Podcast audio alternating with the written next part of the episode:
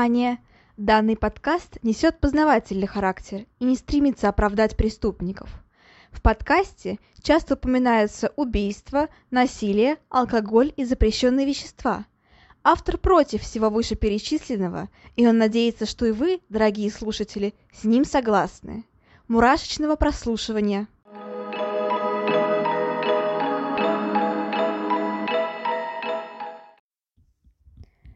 Всем привет! С вами снова Ульяна, и вы слушаете новый выпуск подкаста «Обратная сторона жизни». Всем добро пожаловать! И сегодня мы снова погружаемся в российские реалии и, как вы уже поняли по названию, поговорим о российском серийном убийце. Но в нашей сегодняшней истории, мягко говоря, не все так однозначно. Что же в ней неоднозначного? Сейчас узнаете. Давайте скорее начнем. Сегодня мы поговорим о лешем или же лесном маньяке, еще одном прозвище. И нет, это не мифическое существо. Это вполне реальный российский серийный убийца, который совершил где-то 13-15 убийств на территории Самарской области в период с 1996 по 1997 год. И я намеренно не говорю его настоящее имя и фамилию, потому что... Ну, потому что непонятно, поймали ли его на самом деле или же не поймали. Сегодня будем об этом говорить. И начнем мы не стандартно, не с биографии самого преступника, а с а, самого дела, то есть самой серии убийств. Вообще, так скажем, предпосылки начались еще в сентябре 93 года. Тогда было обнаружено два трупа, мужчины и девушки, которые были любовниками и которые были, ну, буквально зарезаны. В принципе, расследование проводилось, но тогда никто еще не думал о том, что это какая-то, что это начало серии убийств, что это может быть почерк серийного убийцы и так далее. Просто расследовали, расследовали дело как отдельные преступления. Основное убийство, так скажем, начало серии, когда уже органы, следственные органы все-таки все соединили, все произошло в 96 году. Тогда напали на Егора Сидоренко, который выжил, и его девушку. Собственно, девушка погибла сразу на месте, а Егору Сидоренко удалось сбежать. Его несколько раз ударили ножом, но он сумел вырваться из рук преступника, выбежать на дорогу и обратиться за помощью. Собственно говоря, а, именно он помог в составлении фоторобота, первого фоторобота преступника, и он сказал, что на нем был камуфляжный костюм и маска. Как же все произошло, по его словам? Он говорил о том, что они с девушкой проводили, ну, приятную ночь в машине. Вот так вот скажем. А, но примерно в три часа, когда все закончилось, девушка решила выйти из машины, подышать свежим воздухом. Вышла, и почти сразу зашла обратно, потому что заметила, что за ними кто-то следит. Собственно, Егор Сидоренко, тот самый выживший, вышел из машины, чтобы проверить, кто там вообще находится, но мужчина набросился на него и нанес несколько ножевых ранений. После чего он, так скажем, напал на девушку и зарезал ее на месте. Парню же, как я уже сказала, удалось сбежать. Следующее преступление тоже произошло в 96 году, но уже 24 июля. Тогда снова убили мужчину и женщину, снова любовников, но на этот раз их еще и сожгли. Однако умерли они не от сожжения, а от ножевых ранений, как и в первом случае. А, далее было не убийство, но нападение, которое, к счастью, закончилось удачным, но в плане для жертв, что они выжили, я имею в виду это. Собственно говоря, тогда жертвами оказались Мамука Сантеладзе и а, Алевтина Буткевич. Тогда преступник воспользовался не просто ножом, но огнестрельным оружием. И, собственно говоря, он выстрелил в машину, а, разбил стекло, после чего парень выскочил из нее, чтобы проверить, что вообще происходит, потому что все были в шоке. А, собственно говоря, вышел из машины, на него напали с ножом, однако мужчине удалось оказать сопротивление, схватить девушку свою и быстрее убежать оттуда. Они сумели добраться до дороги, там обратиться за помощью, ну, естественно, автостопом. И, кстати говоря, к показаниям выживших мы еще обратимся в конце, когда будем разговаривать о личности самого преступника. Собственно говоря, преступления далее продолжались довольно часто, как я уже сказала, э, в период с 96 по 97. И неизвестно, сколько жертв было на самом деле, но вообще конкретно с этим почерком говорят, что 15 человек. Ну, то есть вот так вот. И во всех случаях это, собственно, были парочки, которые приятно проводили время в автомобиле, около леса, так скажем, или прямо в лесу, и предавались плотским утехам. Что наталкивает на мысль, конечно же, о том, что преступник э, считал себя выполнявшим какую-то определенную миссию, э, ненавидящим внезапно любовные отношения, и тогда, когда психиатры составляли его профиль, они сказали о том, что, скорее всего, у него а, из-за того, что очень много проблем в личной жизни, он, так сказать, хочет устроить их всем. Конечно, начало проводиться масштабное расследование, но давайте еще помнить про временной контекст. 96-97 год. Тяжелое время, мягко говоря, тяжелое. И напоминаю еще про то, что то самое время, когда объявляли мораторий на смерть, и максимальным наказанием было 15 лет. Ну, то есть, да, это тоже такой важный факт. Собственно говоря, э, вела, велось расследование, много было несостыковок, и велось оно, ну, не прям идеально, так скажем.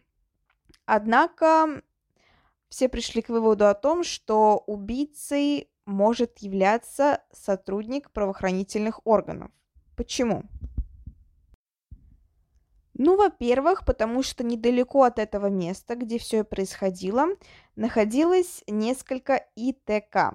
ИТК – это исправительно-трудовые колонии, э, где, собственно, отбывали наказание преступники. И там же работали сотрудники правоохранительных органов. Кроме того, были некоторые вещи, которые были найдены на месте преступления, например, брючный ремень, на котором были крепления от наручников. Ну, то есть э, преступник, очевидно, носил с собой наручники для каких-то целей. Что все наталкивало на мысли о том, что, скорее всего, это правда был кто-то из правоохранительных органов. Подобрали наиболее подходящих под описание людей, их оказалось всего лишь несколько. А, собрали все необходимые улики, отправили на экспертизу и вышли на некого Дмитрия Викторовича Ворошилова. И здесь мы подробнее погружаемся в его биографию. Кто же это вообще такой? А, Дмитрий Викторович Ворошилов родился 11 января 1967 года. И, собственно говоря, на момент совершения всей вот этой вот серии он был майором внутренней службы, а также начальником службы безопасности ИТК э, Самарской области. Он родился в небольшом поселке под Луганском и, собственно говоря, после ничем он особо не отличался, велся вполне себе спокойную обычную жизнь, После учебы уехал в Самару, где нашел квартиру и стал жить у некой, ну, бабушки, которая ее сдавала, эту самую квартиру. При этом я смотрела интервью с этой бабушкой, и она прям максимально хорошо о нем отзывалась, типа, что он такой весь лапусечка, душечка, а, никого вообще в жизни пальцем не тронул, не обидел, что он всегда такой очень послушный, очень кроткий, всегда приходит на помощь, всем помогает и тому подобное, тому подобное, тому подобное. В общем, характеристики о нем были самые-самые положительные от этой бабушки. Однако есть и другие сведения. А, на работе да, о нем отзывались как о достаточно заинтересованном в работе человеке, то есть трудоспособным, ответственным и так далее, однако о сильном женоненавистнике и, в принципе, довольно агрессивном мужчине. А, все его сотрудницы женского пола буквально боялись его и никогда лишний раз старались к нему не обращаться. Там о повышении женщин вообще мест, э, слов не было, и говорят, что он вообще, ну, в принципе, всех женщин ненавидел. Вот такая вот странная характеристика. То есть одна женщина, его, э, собственно говоря, хозяйка квартиры, говорит про то, что он лапусечка, душечка, всегда ей помогает, а его сотрудницы, его коллеги по работе отзываются о нем как о крайне ну, мерзком сексисте. Вот так вот, такая вот двойная характеристика. Кстати, именно еще по этой, из-за этой характеристики, такой двойственной, а, была речь о том, что, возможно, у Ворошилова было расщепление личности, что не подтвердилось впоследствии. Ворошилов, или Леший, как прозвали на тот момент уже серийного убийцу, также был крайне силен физически. А, он отлично владел единоборствами и также отлично обращался с холодным оружием. Но здесь такой слабый на самом деле аргумент, потому что он все-таки сотрудник правоохранительных органов и, ну, как бы должен владеть э, такими навыками. Однако, однако это также говорит о том, что он, в принципе, мог совершать нападения на мужчин и на женщин и убивать их.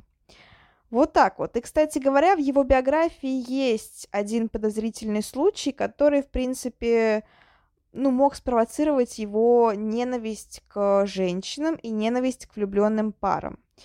Uh, у него была девушка по имени Марина. Собственно, влюбился он в нее очень сильно, и она была также сотрудницей женской кон- колонии. Собственно говоря, у них очень быстро развивался роман и все такое, но потом внезапно она то ли испугалась, то ли разлюбила его. В общем, отшила она Ворошилова, сказала, что больше ну, не будет продолжать с ним отношения. И после этого Ворошилов зарекся с кем-либо иметь какие-либо отношения. И, в принципе, как говорят, именно после этого случая он стал ненавидеть женщин. То есть, в принципе, такое событие могло спровоцировать э, у больного мозга, в больном мозгу какие-то мысли об убийстве влюбленных пар и так далее. То есть э, таким образом, возможно, убивая влюбленных счастливых людей, он как бы компенсировал отсутствие собственной, э, отсутствие любви в собственной жизни. Вот так вот. По крайней мере, так это объясняли психиатры. Но что же произошло дальше? Улики были слабые. А, действительно, была найдена одежда, которая могла принадлежать Ворошилову, однако он это отрицал, и, по сути, ни следов там ДНК, ничего-то еще. В общем, очень-очень мало, очень-очень слабо и очень-очень не привязано. Сам Ворошилов свою вину отрицал, при этом позднее а, После проведения допросов он несколько раз подавал жалобы на то, что с ним жестоко обращались, причем там чуть ли его не пытали, и что, в принципе, его там даже не изнасиловали бутылкой чуть ли. И, кстати говоря, позднее некоторые из сотрудников, которые вели допрос, тоже были привлечены к следствию за превышение полномочий, что как бы тоже такой сомнительный фактор. В общем-то, Ворошилов вину не признавал, говорил про то, что с ним жестоко обращались на допросах. И, кстати говоря, позднее он даже обращался в Европейский суд по правам человека, но его э, просьбу отклонили. Вот так вот. Что было дальше? Все равно его отправили на суд, даже несмотря на слабое, так скажем, слабую причастность улик, и несмотря на то, что сам подсудимый отрицал свою вину, все-таки э, все-таки его отправили на суд. Суд состоялся в 1999 году после проведения психиатрической экспертизы, которая показала некоторые отклонения в личности Ворошилова, однако я думаю, что, в принципе, если порыться глубоко, у всех можно найти некоторые отклонения в психике. Но действительно какие-то отклонения у него были, но он был признан вменяемым, так что все нормально, все нормально. А, сами выжившие, те сам, та самая выжившая парочка, которая тоже присутствовала на суде. Собственно, что они сказали? Они сказали, что на них вряд ли напал Ворошилов.